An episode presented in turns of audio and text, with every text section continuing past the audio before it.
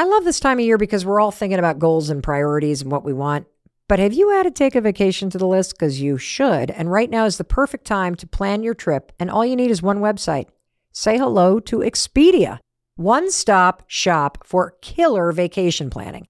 Expedia literally has every tool and everything you need to plan a great trip. Download the Expedia app or visit Expedia.com to start planning. You do need to be a one key member to use price tracking. Signing up is easy and free. Expedia, made to travel. The Mel Robbins podcast is proudly sponsored by Amica Insurance, our exclusive insurance partner. Amica Insurance is all about empathy. They know that your auto, home, and life insurance are more than just policies. Home insurance is about protecting the life you've built. Auto insurance is there to protect you on the road ahead. That's why Amica takes a consultative approach to help protect what matters most to you. They're a customer owned insurance company that puts your needs first, and their representatives are available 24 7 for claim related matters. As Amica says, empathy is our best policy. Hey, it's your friend Mel, and welcome to the Mel Robbins Podcast. All right, welcome to the Mel Robbins podcast. I am excited for today because today is a little different. We're doing something impromptu, so the rails could go off. But the fact is, I've been wanting to talk to you about this topic for quite some time because you keep sending in question after question about how do I stop caring about what other people think, Mel? How do I stop worrying about people's opinions? How do I just be me? Wouldn't that be amazing to be more of yourself? I have worked so hard on this for myself personally. It is easy to read a quote on Instagram and to feel inspired. Yeah, the only opinion that matters is my own. But it is so hard to put that into practice in life. The art of not giving a shit is not so subtle. It's actually very difficult. And so I've thought about how have I arrived at this point in my life at the age of 54 where I can say to you honestly, I truly do not give a shit about the things that used to hold me back. And the number one thing that used to hold me back was other people's opinions. So I'm showing up today with four takeaways that I want to teach everybody. You could call them steps, but they're realizations that I've had that have helped me learn how to not give a shit. And this morning on the team call, when I said, I think this is what we should talk about today, holy cow, uh, people had a lot of stories and a lot of examples of how I go through my day to day life at work and in my personal life, and I demonstrate this quality of truly not caring. And so I decided, you know what? Why not invite some of my team members here to the episode so they can share examples from real life? In fact, all these happened last week. And I can use the examples that they're sharing to help me unpack these four realizations that will help you learn how to stop caring about things that don't matter and start focusing on things that truly do. So I have Christine, Jesse, Cameron, and Amy. Christine is our COO and CFO. She runs the show here at 143 Studios. Jesse runs video production. Cameron is a producer on the podcast. And Amy is one of our senior team members that does all kinds of producing and content development. So without further ado, how to not give a shit in four simple steps. Who wants to go first? I'll go first. oh, oh. This is Amy. And um, Mel, I noticed that you really don't care what you look like. if it feels good for you, you just do it.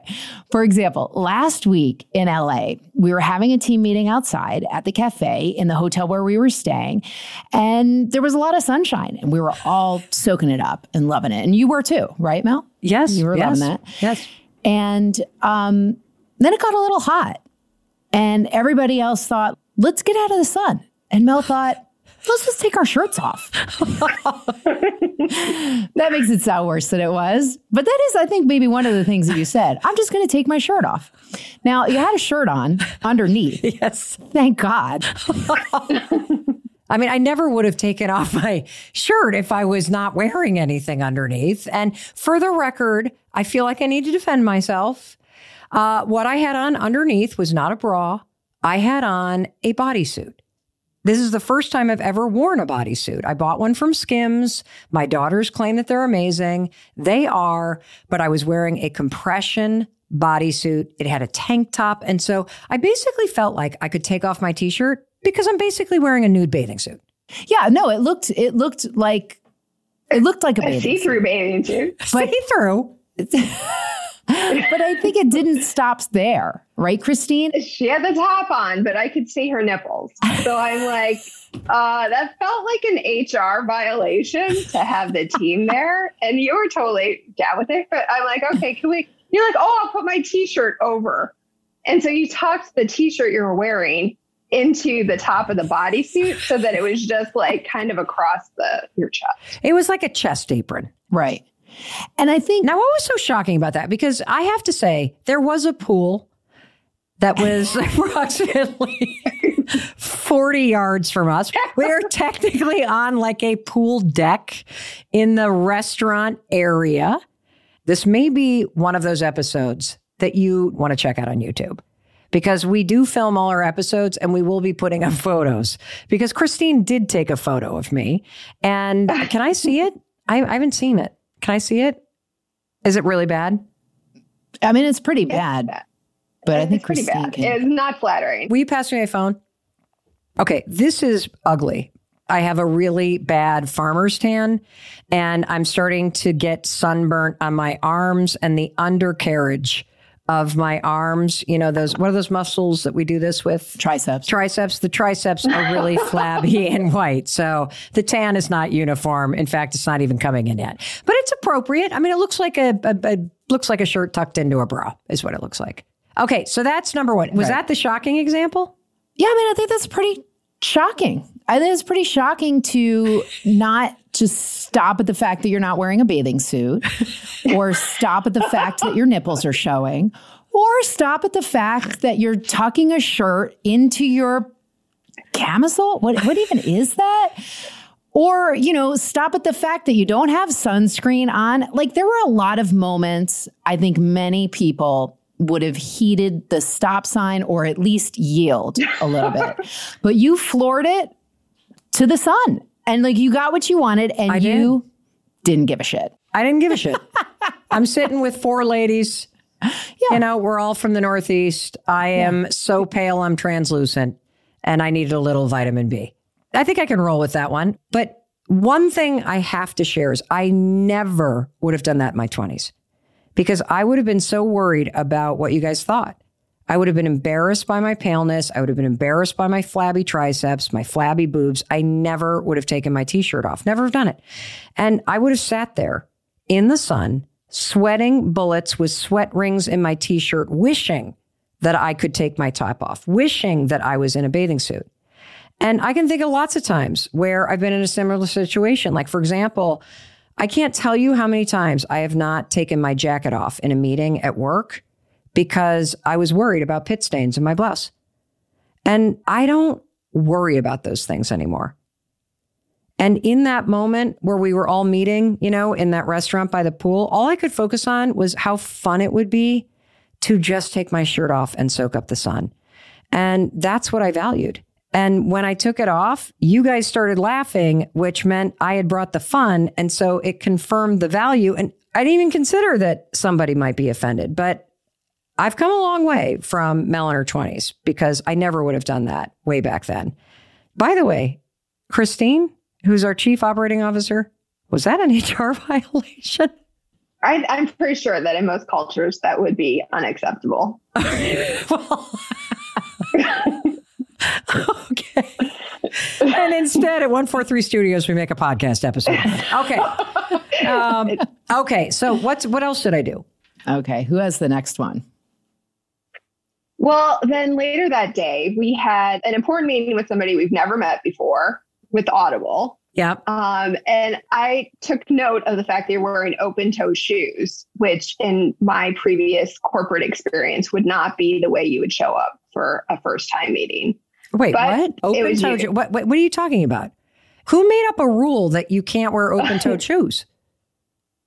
I think in general, toes are kind of a touchy subject. Not everybody wants to see people's feet, especially in a professional environment. Um, even though it was casual, it was we were meeting out after work kind of drink situation, but still that, you know, I intentionally packed closed toe shoes just for that meeting. you did? I did. You so can you walk me through the thinking that goes into giving a shit about closed toed closed toed I, I can't even say Yeah. it. Closed toe shoes. Cover toed. Ballerina slippers. Yeah.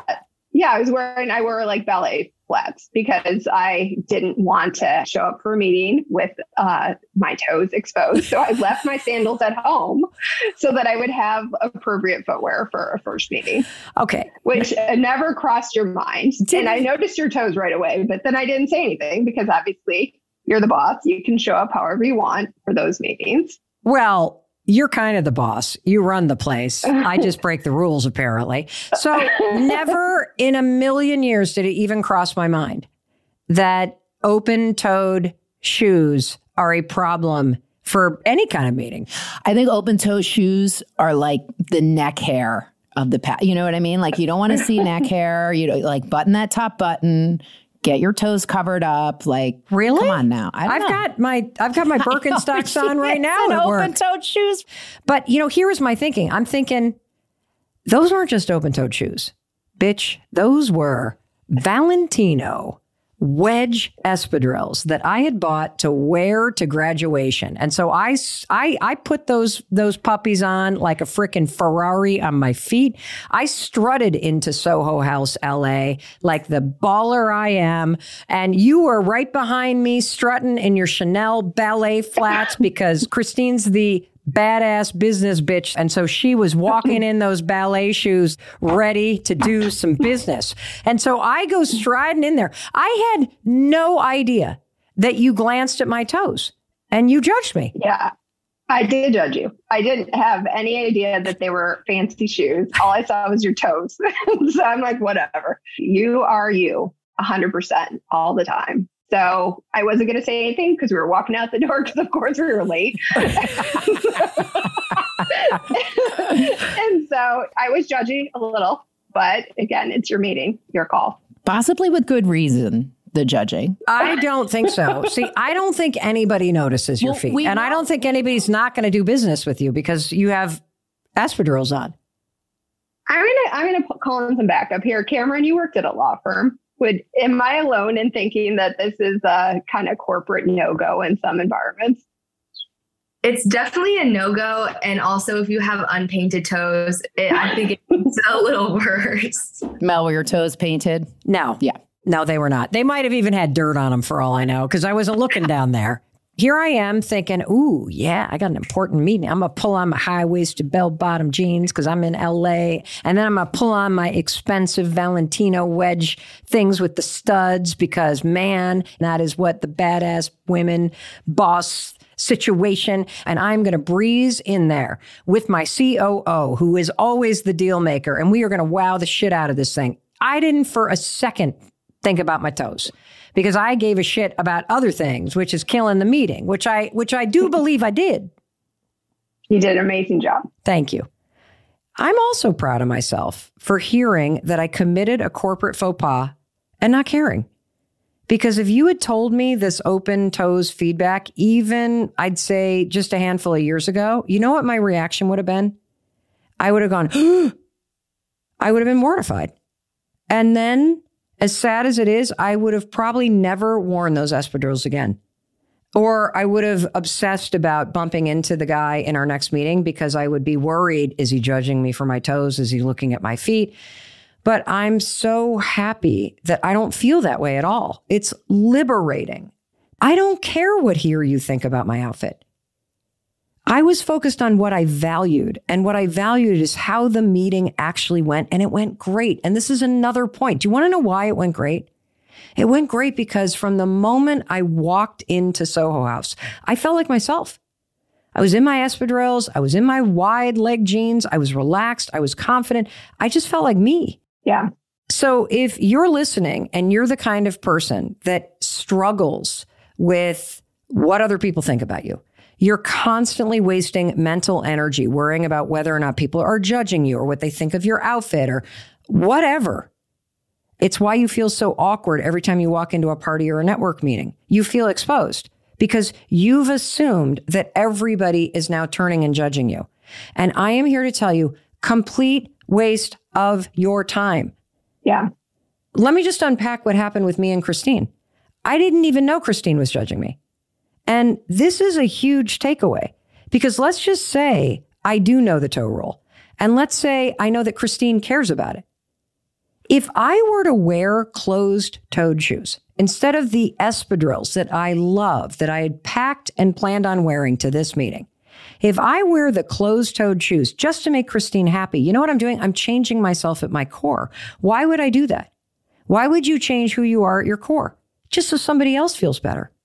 I mean, I love you, Christine, but me and ballet flats, not the vibe. You can rock them, not me. and there's an even deeper issue. Does you worrying about everyone's opinion influence their opinion at all? No. All it does when you worry about being judged is it creates a ton of self doubt and it makes you change who you are and what you wear. And it takes your focus away from what's going to empower you to caring more about what everybody else might be thinking. Something I would just add as somebody who's known you for a long time, gosh, 18 years at this point. Wow. You have always been exactly the same person. I've never known you to make a negative comment about anyone else's appearance, how anyone else is dressed.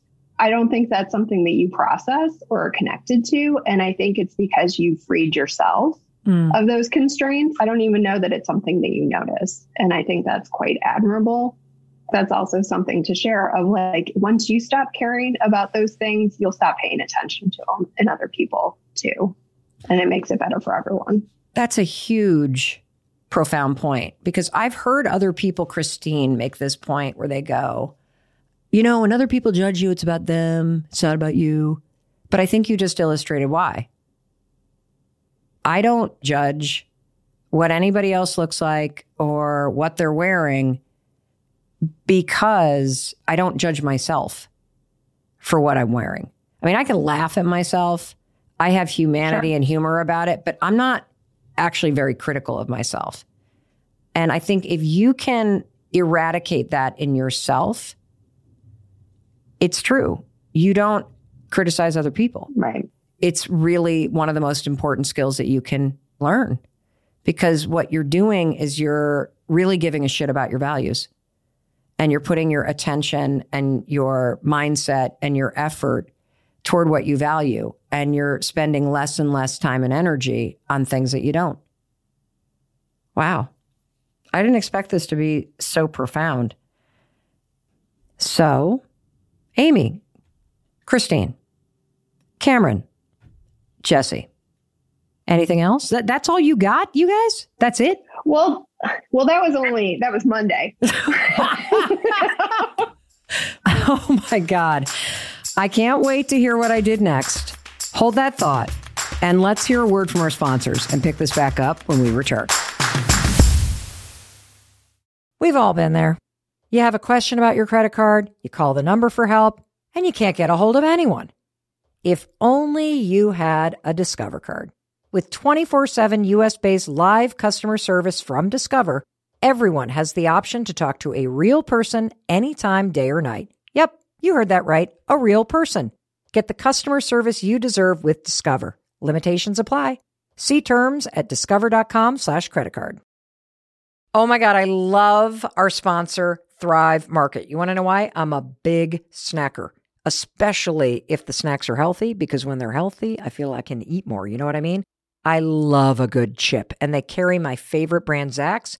I also love a little chocolate, and they got my favorite brands there. My absolute favorite place to find snacks that don't only taste delicious but are healthy Thrive Market. It only gets better. Thrive Market delivers my favorite snacks to my doorstep. In fact, we use Thrive Market at our studios in Boston. Back up the truck. Let's unload the chips. Thrive Market is my no junk food, healthy grocery store that delivers on demand. And you can use their on site filters to curate your own shopping experience to make simpler healthier swaps. Save time and money and shop Thrive Market today. Go to thrivemarket.com slash Mel for 30% off your first order plus a free $60 gift. That's T-H-R-I-V-E market.com slash Mel. Thrivemarket.com slash Mel. Have you ever heard about the Your Garage feature on cars.com? Here's how it works. You add your car to your garage to track its market value and cash in when the time is right to sell. Track both your car's historical, real time, and projected value.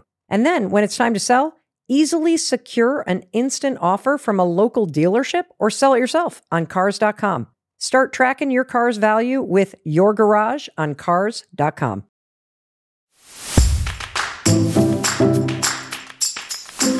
Welcome back. I'm Mel Robbins, and you and I are talking about the art of not giving a shit in four simple steps. And I'm here with four amazing members of our 143 Studios team, and they're sharing stories from last week when I just really didn't care.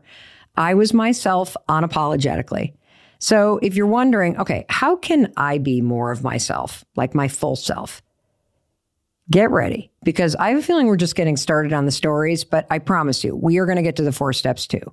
So let's go back to LA. What the heck did I do next? So then Tuesday, we went to a hot yoga class, Uh-oh. which we usually do while we're in LA. And it was a super sweaty, hot class. And you're recording a selfie on the way out. And this day, he was really run over. Like you were so hot and sweaty, and your sinuses were bothering you. And without fail, you're recording your selfie. And I just am always impressed of how you show up at really what is truly one of your like worst looking moments of being out of this class because you're hot, you're sweaty, you're like just a mess. And you just are ready to go live and share that. So, if I'm hearing you correctly, I looked like absolute shit. You did look like absolute shit, and we can we'll we'll pull up the post for folks so they can see exactly what we're talking about um, for anybody anybody who's watching on YouTube. And I think because you do that, I know other women that we run into are always feeling like, you know, if Mel Robbins can do this with all the people that she is connecting with, then what am I worried about? There's something very freeing in that.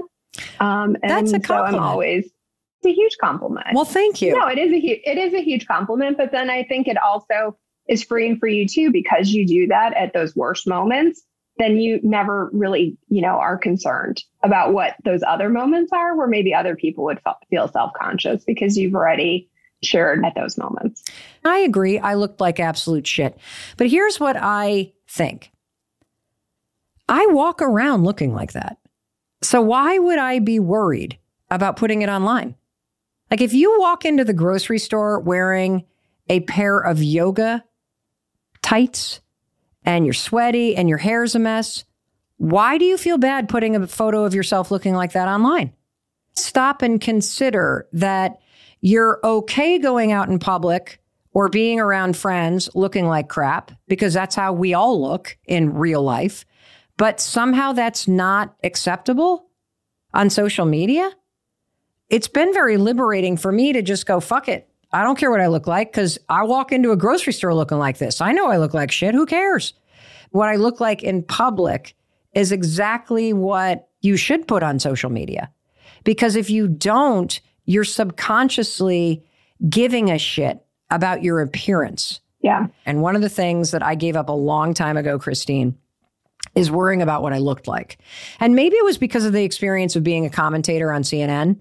Because when I was on CNN as an on air legal commentator, there were only five of us in the entire world that were on that team. And it was a really cool job analyzing some of the biggest cases of our time. I noticed something that whenever I would be on TV and I would have an opinion about particularly a case that people were really hot about, like um, Trayvon Martin's murder or what happened in Ferguson or Freddie Gray or Tamir Rice, I noticed that when people criticized me, they never criticized what I said.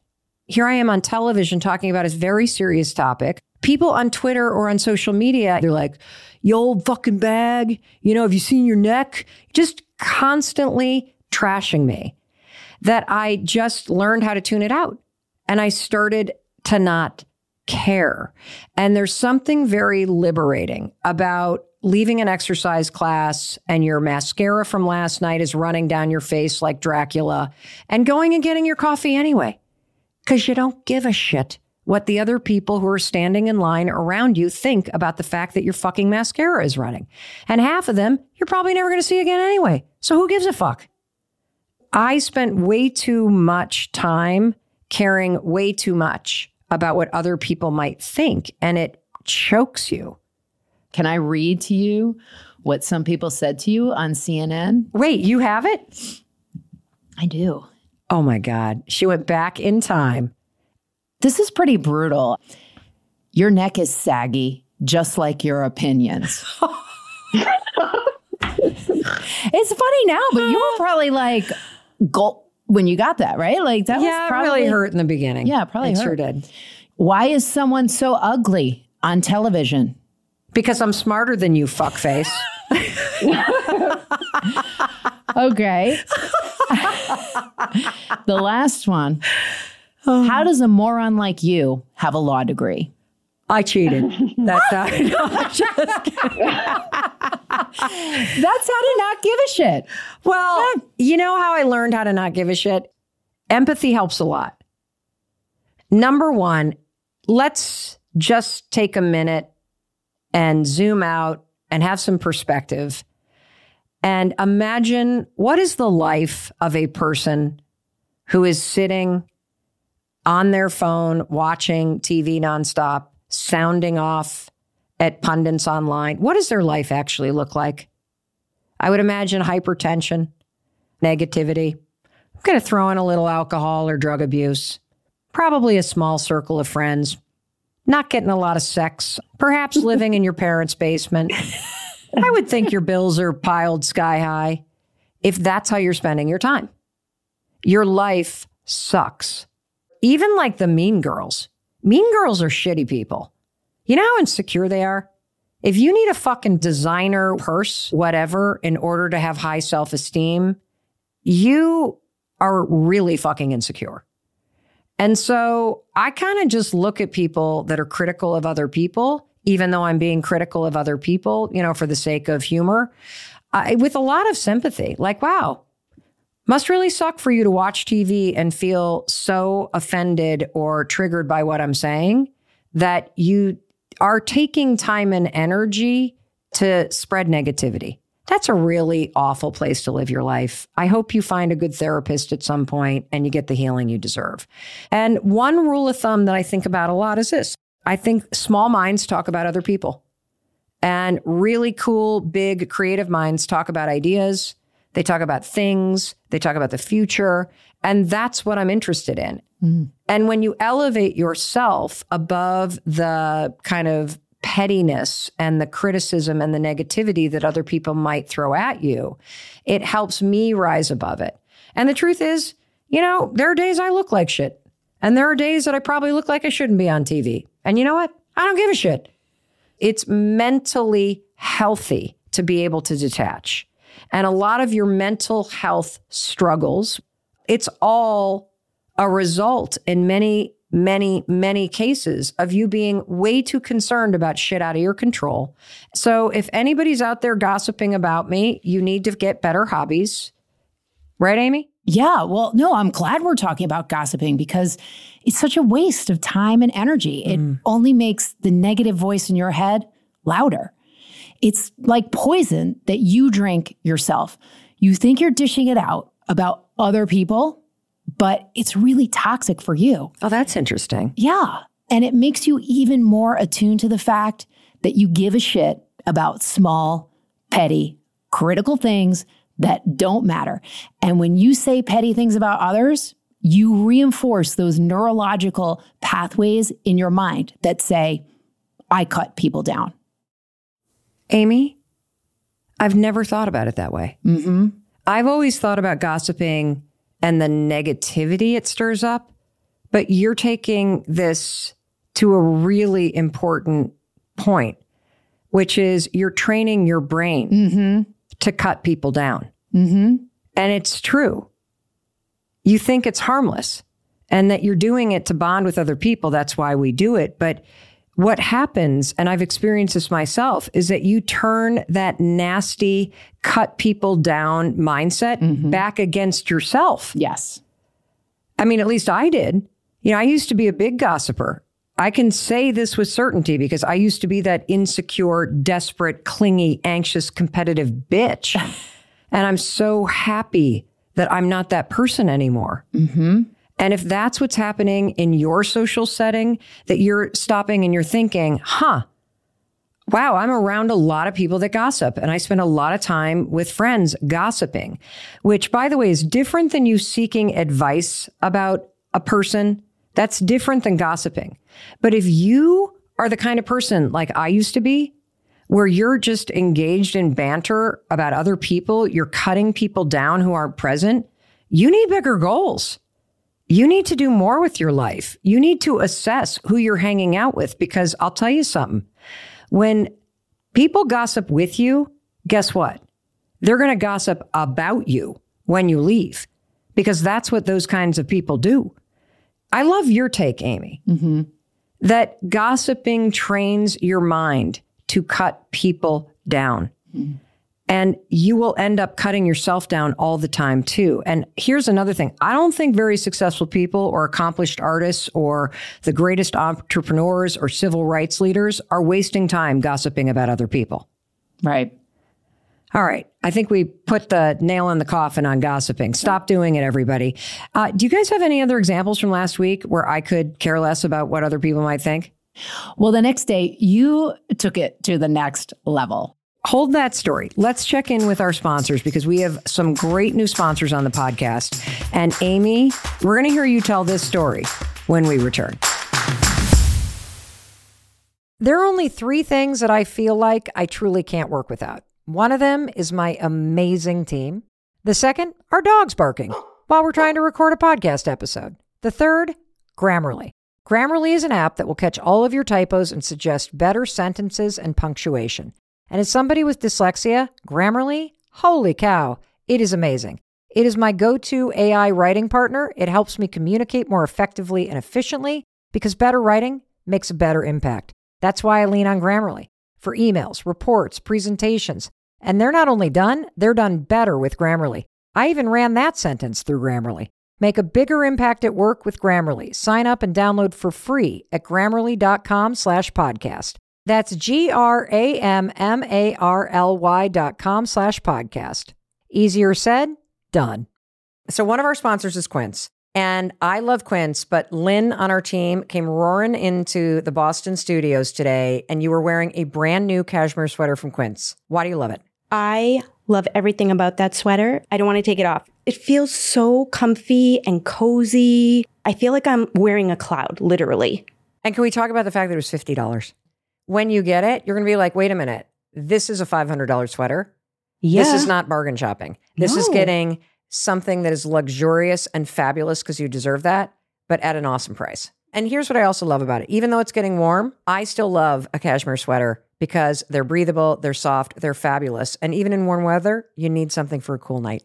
And Lynn, if you love their cashmere, wait till you pair it with a pair of their linen pants. Get warm weather ready with Quince. Go to quince.com slash Mel for free shipping on your order and 365 day returns. That's Q-U-I-N-C-E dot com slash Mel to get free shipping and 365 day returns. Q-U-I-N-C-E dot com slash Mel.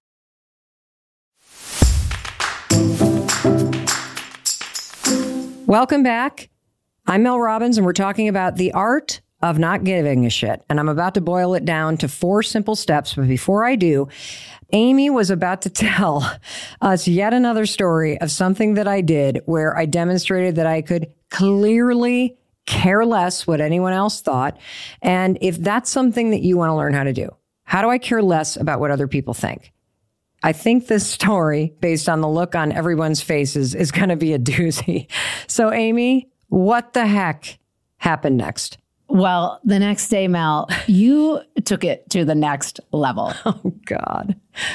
Yeah. Well, you you did not care about what anyone thought when you were showing up for an extremely important lecture. Was this launch? Yes. Okay, so what? And let me just tell everybody what Amy's talking. So Amy's talking about the fact that we have a, uh, a six month long course going on with the students who are in this coaching program with me, and we had our very first live training while we were in Los Angeles. But what did I do?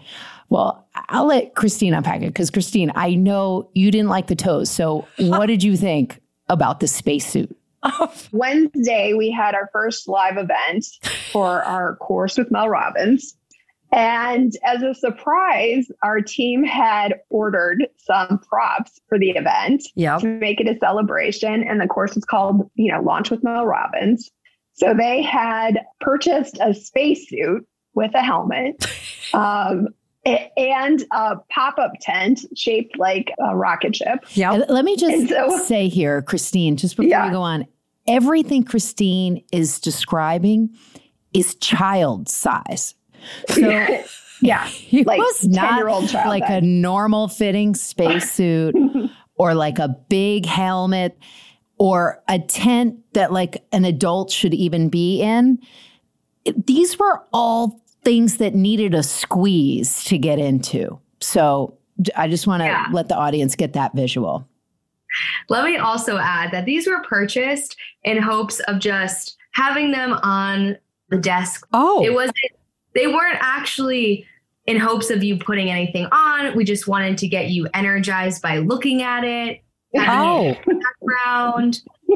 And Oh. so when we brought them out and you were so ecstatic and you were like, I'm putting this on, it was definitely a little more of a, is that actually going to fit on her? Like, I thought it was just sit, sitting on the desk. Right. Like, is that a spacesuit or a skin suit? yes. Mel? It Like, was sort of a skin tight. tight astronaut suit.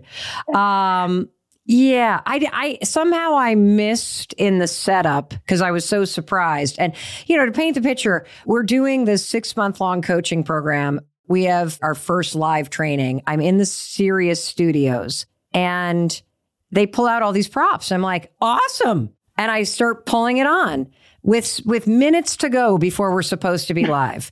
and I kind of pull it up and it did fit like skims. I had to like suck way in and do that. You know, like when you try to pull your jeans on, you got to kind of like do the butt tuck to get the zipper to kind of go in.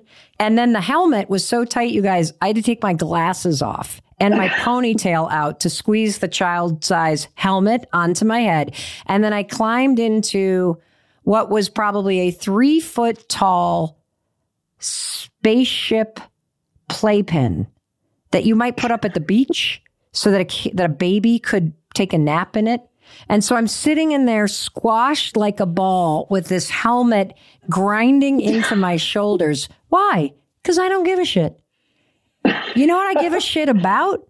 The enthusiasm and the surprise and delight that it's going to create, that I would be willing to do something so ridiculous in order to surprise my students. That's why I did it. Now, there was a downside to this. What I didn't think through is that I'd be climbing out of this thing. I can barely get the helmet up over my ears. I get the helmet off, and then I have another problem. The suit is not only so tight that I have to do a strip tease in front of 5,000 people to get the thing off, but it's got elastic things around the ankles and I can't get over my shoes. So I begin our first live training on the ground trying to pull this fucking thing off of my shoes in front of 5,000 people watching. I think it was a pretty big hit. It was a huge hit. Huge. It was a huge hit. And it was a good reminder to me because when I saw these props and we were putting them together in the green room, I had some concerns.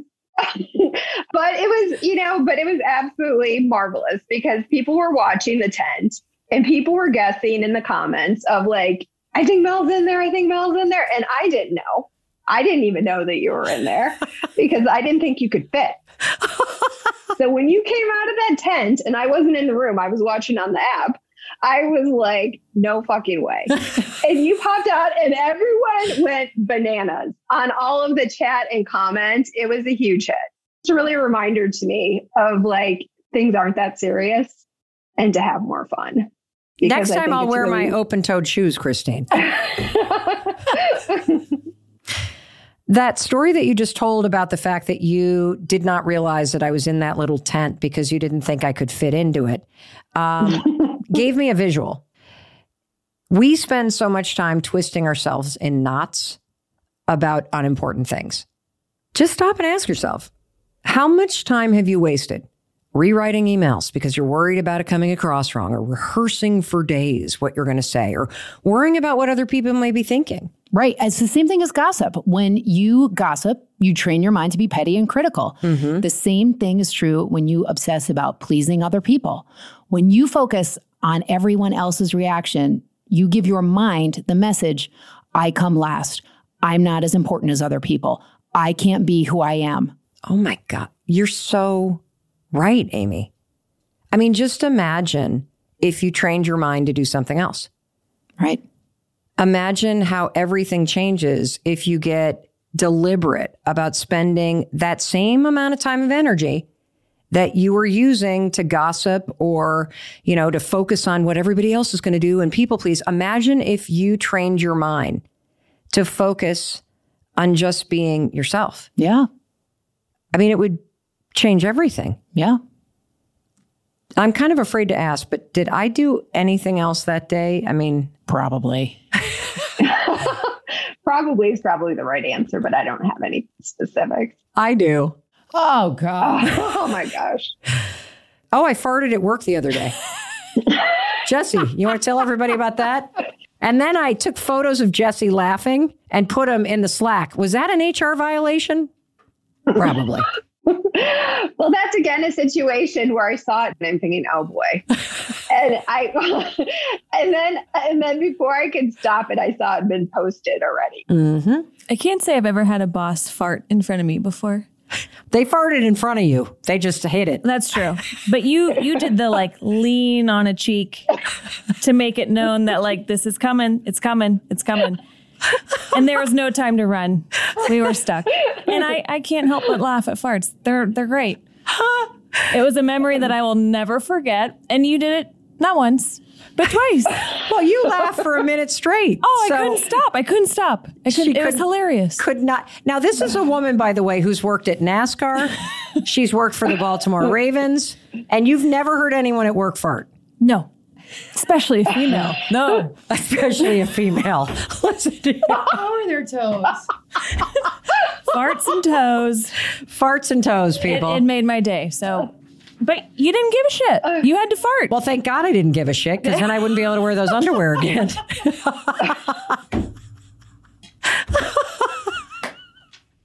Too much, Mel. Too much. Too much. Hopefully, they won't edit that out. Okay. Cameron, anything else?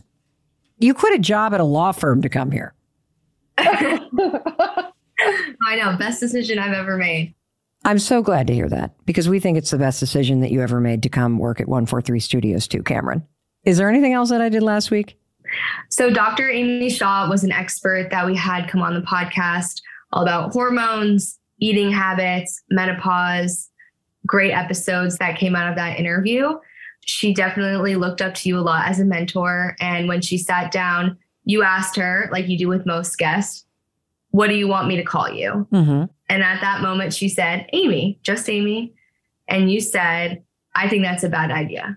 You need to be going by Dr. Amy. And here's why. And you said it in a very graceful way. She is a double board certified doctor, Ivy League degrees from Harvard and Columbia, definitely has the expertise to go by doctor. And I think that level of honesty, especially in a space where people are kind of walking on eggshells a lot about, you know, what are what, what do you want me to call you? What do you go by? And you're very honest about what you think. And I think you do it in such an amazing way that you're walking the line of being a dick, but you're not a dick, obviously. so giving a shit without being a dick, I think is pretty much the hardest thing to master. Well, first of all, Cameron, thank you. Giving feedback like that's really hard because you don't want somebody to feel demoralized. You don't want them to go, oh shit, I should have been doing this forever. But for me personally, I am so committed to helping other women own their power that I don't want to trample on somebody, but I know I'm fucking right. Yeah, I think at the core of it was just a level of kindness and the amount that you care for people was shining through versus you coming off as judgmental. Hmm. In many ways, you do give a shit because you're giving really authentic, valuable, and tangible advice to someone who really was open to listening to it.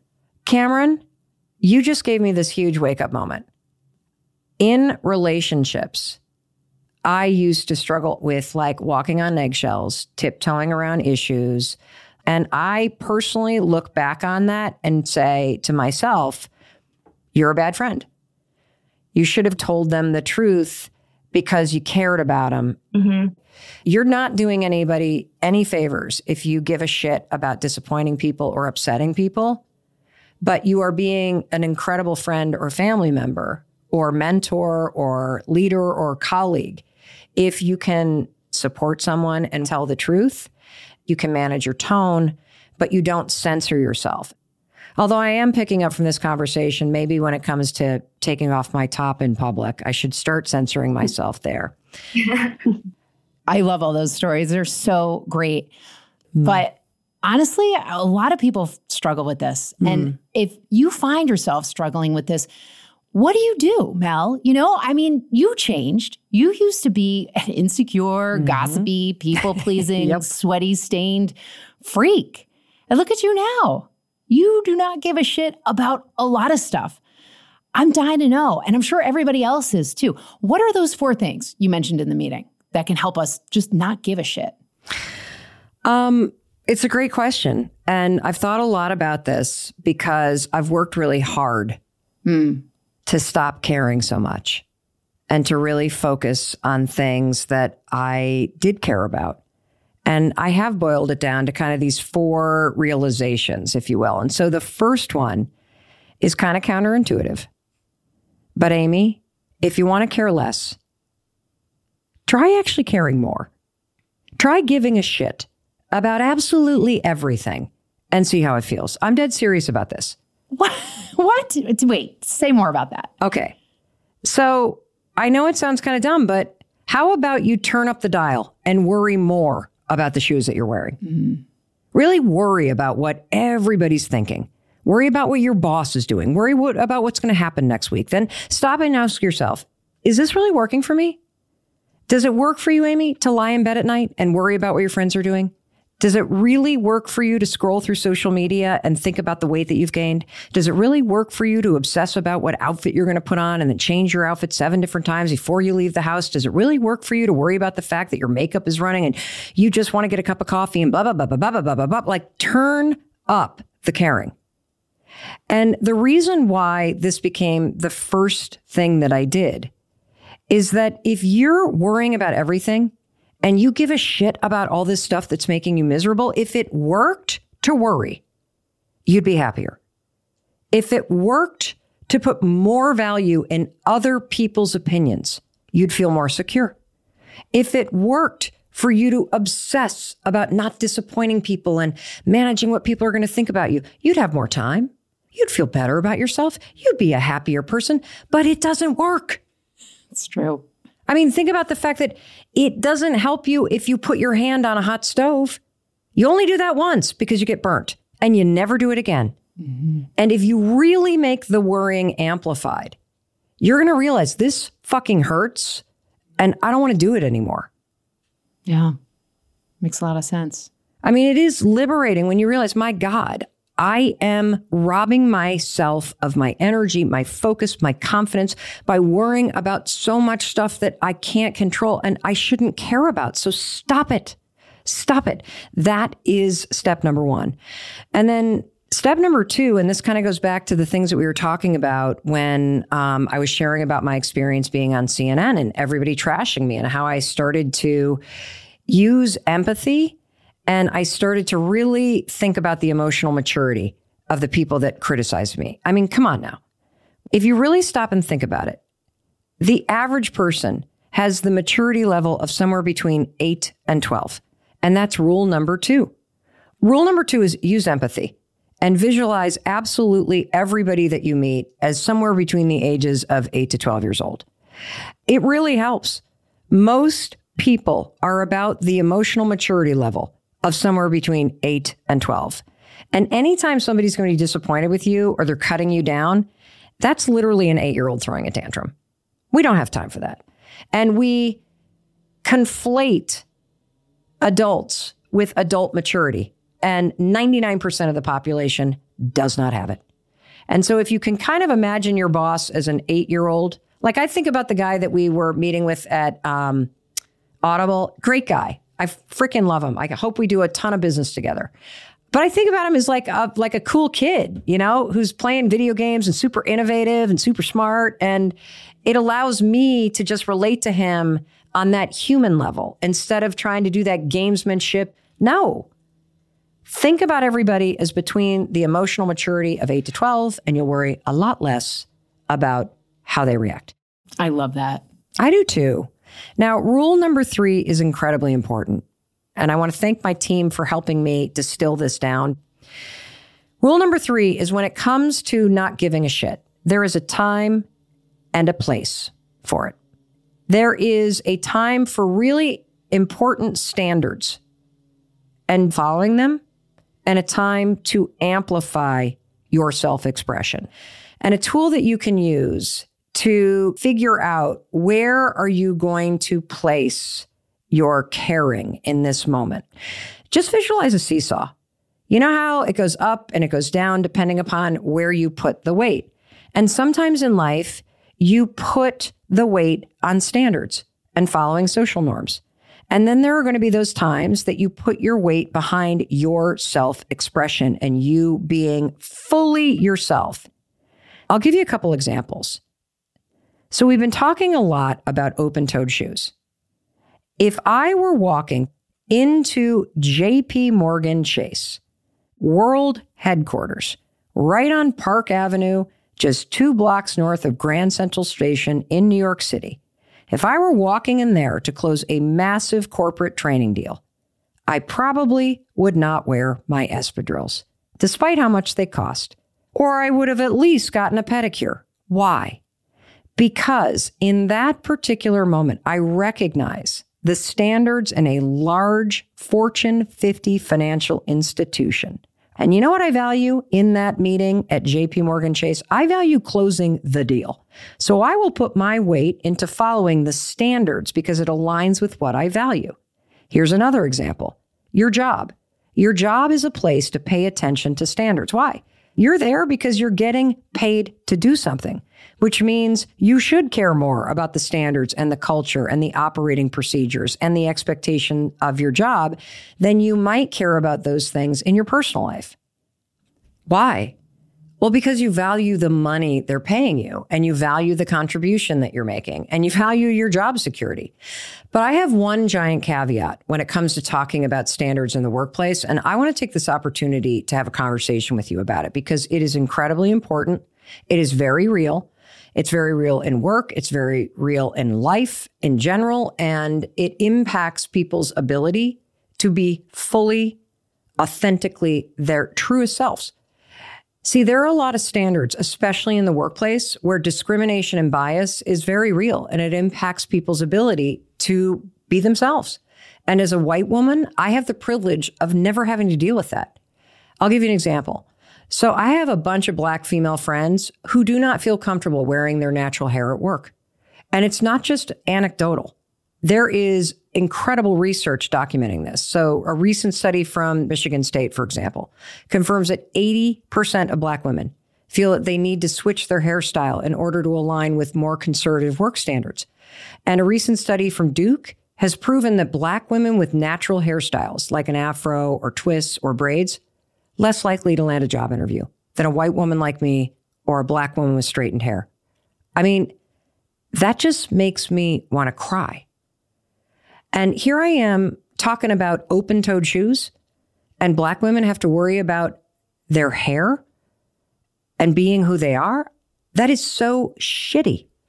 And that's why I wanted to take an opportunity and why I think it's so important to call out this type of bias.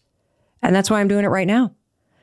So I want to acknowledge that whether it's your gender identity or your religion or your race or your sexual orientation or a disability that you have, I want to acknowledge that how you manage this balance that I'm talking about between self expression and being your authentic, full self and the very real bias and discrimination that exist in social and workplace norms that is a deeply personal decision and balancing act that you got to make every single day.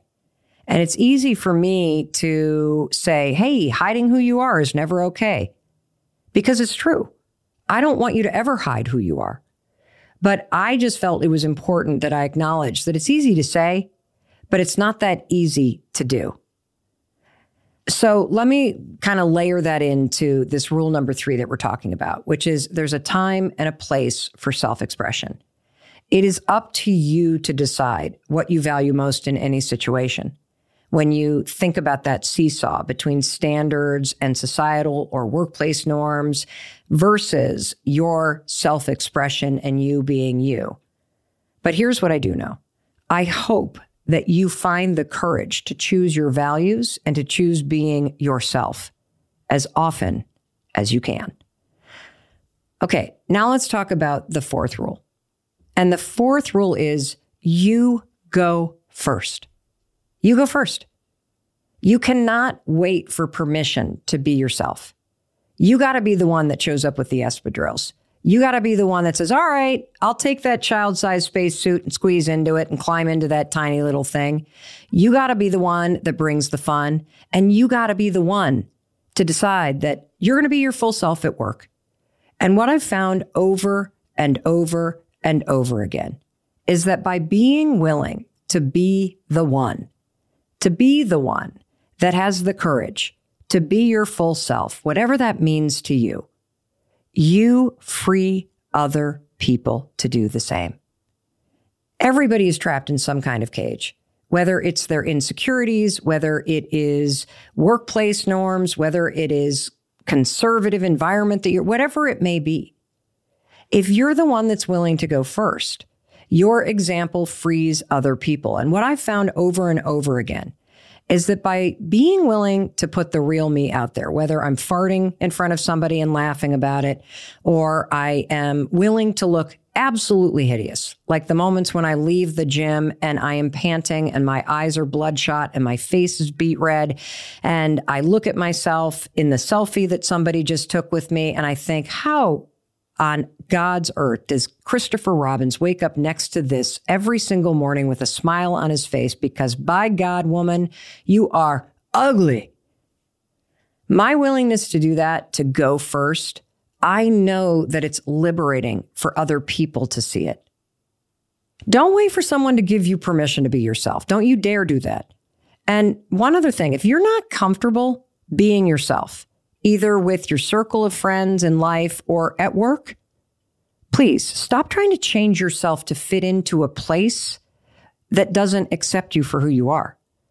Instead, put your energy into changing your friend group or changing your job. I love that famous Nipsey Hussle quote.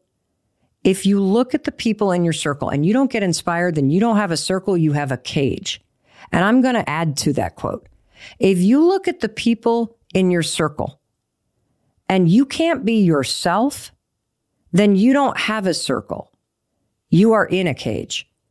And you got to be very careful about this because here's what I've realized over and over and over again in my own life it's that my own behavior and my insecurities are almost always what put me and keep me in that cage. And that brings me to a final story I want to share with you from last week. It's a story about our daughter, Kendall, and how insecurities can put you in a cage. If you follow me on social media, you're probably aware that our daughter graduated from USC last week and she was given the honor of singing the national anthem at the 140th commencement ceremonies for the University of Southern California. So we were there. It was an unbelievable moment to watch our daughter sing the national anthem a cappella in front of 20,000 fellow graduates and their families. So we're talking at least 50,000 people there as she was singing. And one of the coolest things is as she was singing the national anthem and as the song starts to build, you hear the crowd getting louder and louder. And you can also hear her just coming into the fullest, most authentic version of who she is. Just take a listen to this moment.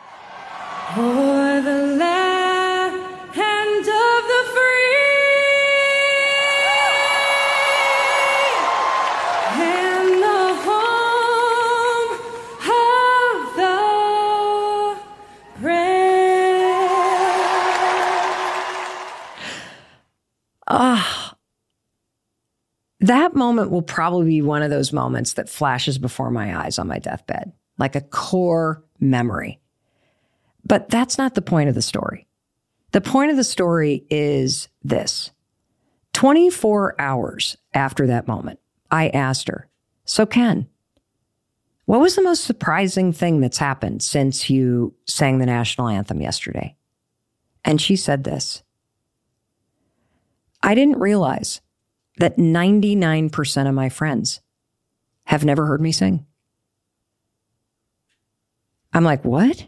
She said, yeah. She said, hearing me sing at graduation was the first time in four years of knowing me that they had ever heard my voice. Now, keep in mind, she is a popular music major. For four years, she has been performing in college. And just stop and consider that 99% of her friends over the past four years have never heard her sing. Why? Because of her insecurities. See, she gave a shit about what people would think about her singing. And if you look at her social media, for the last four years, there was only one post on her Instagram account. And that one post was of her singing. But that's it. Now, this is her deepest passion. Her standing before people and singing and sharing herself, this is the truest form of her self expression. And yet, she put herself in a cage because of her insecurities. That's so sad.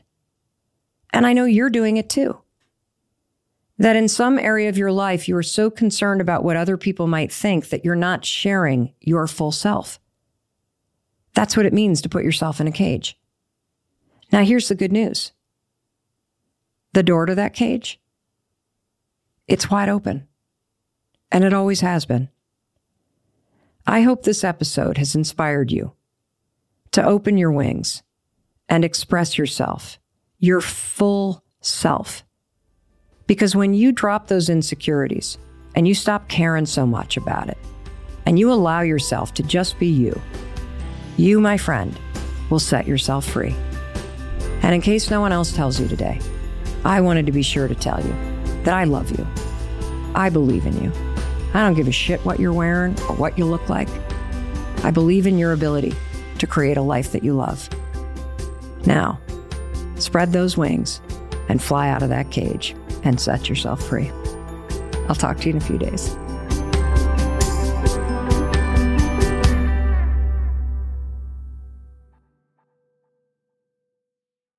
Oh, one more thing. It's the legal language. This podcast is presented solely for educational and entertainment purposes. It is not intended as a substitute for the advice of a physician, professional coach, psychotherapist, or other qualified professional. Stitcher. Hot off the press from Maybelline, New York, it's new Lifter Plump, an intense plumping lip gloss formulated with chili pepper to deliver a heated sensation for an instant plumping effect that lasts. From eight sizzling shades like Blush Blaze, Red Flag, Hot Honey, Cocoa Zing, and more. An extra large wand applicator transforms lips in one swipe. Learn more at Maybelline.com. For a limited time, get 10% off your Lifter Plump purchase on Amazon with code 10PLUMP. Where's my business owners? I need you to listen up. I got a free resource for you that will help you grow your business faster and stronger, and it will also help you find the best team and build an incredible culture. What is this free thing? It's a free ebook from Insperity, the leading HR provider. You know those guys, they're a sponsor of the show. Well, the ebook is called The Future of Business is Culture, and it will walk you through how you can create an incredible culture that drives growth. Visit Insperity.com to see how Insperity provides HR that makes a difference.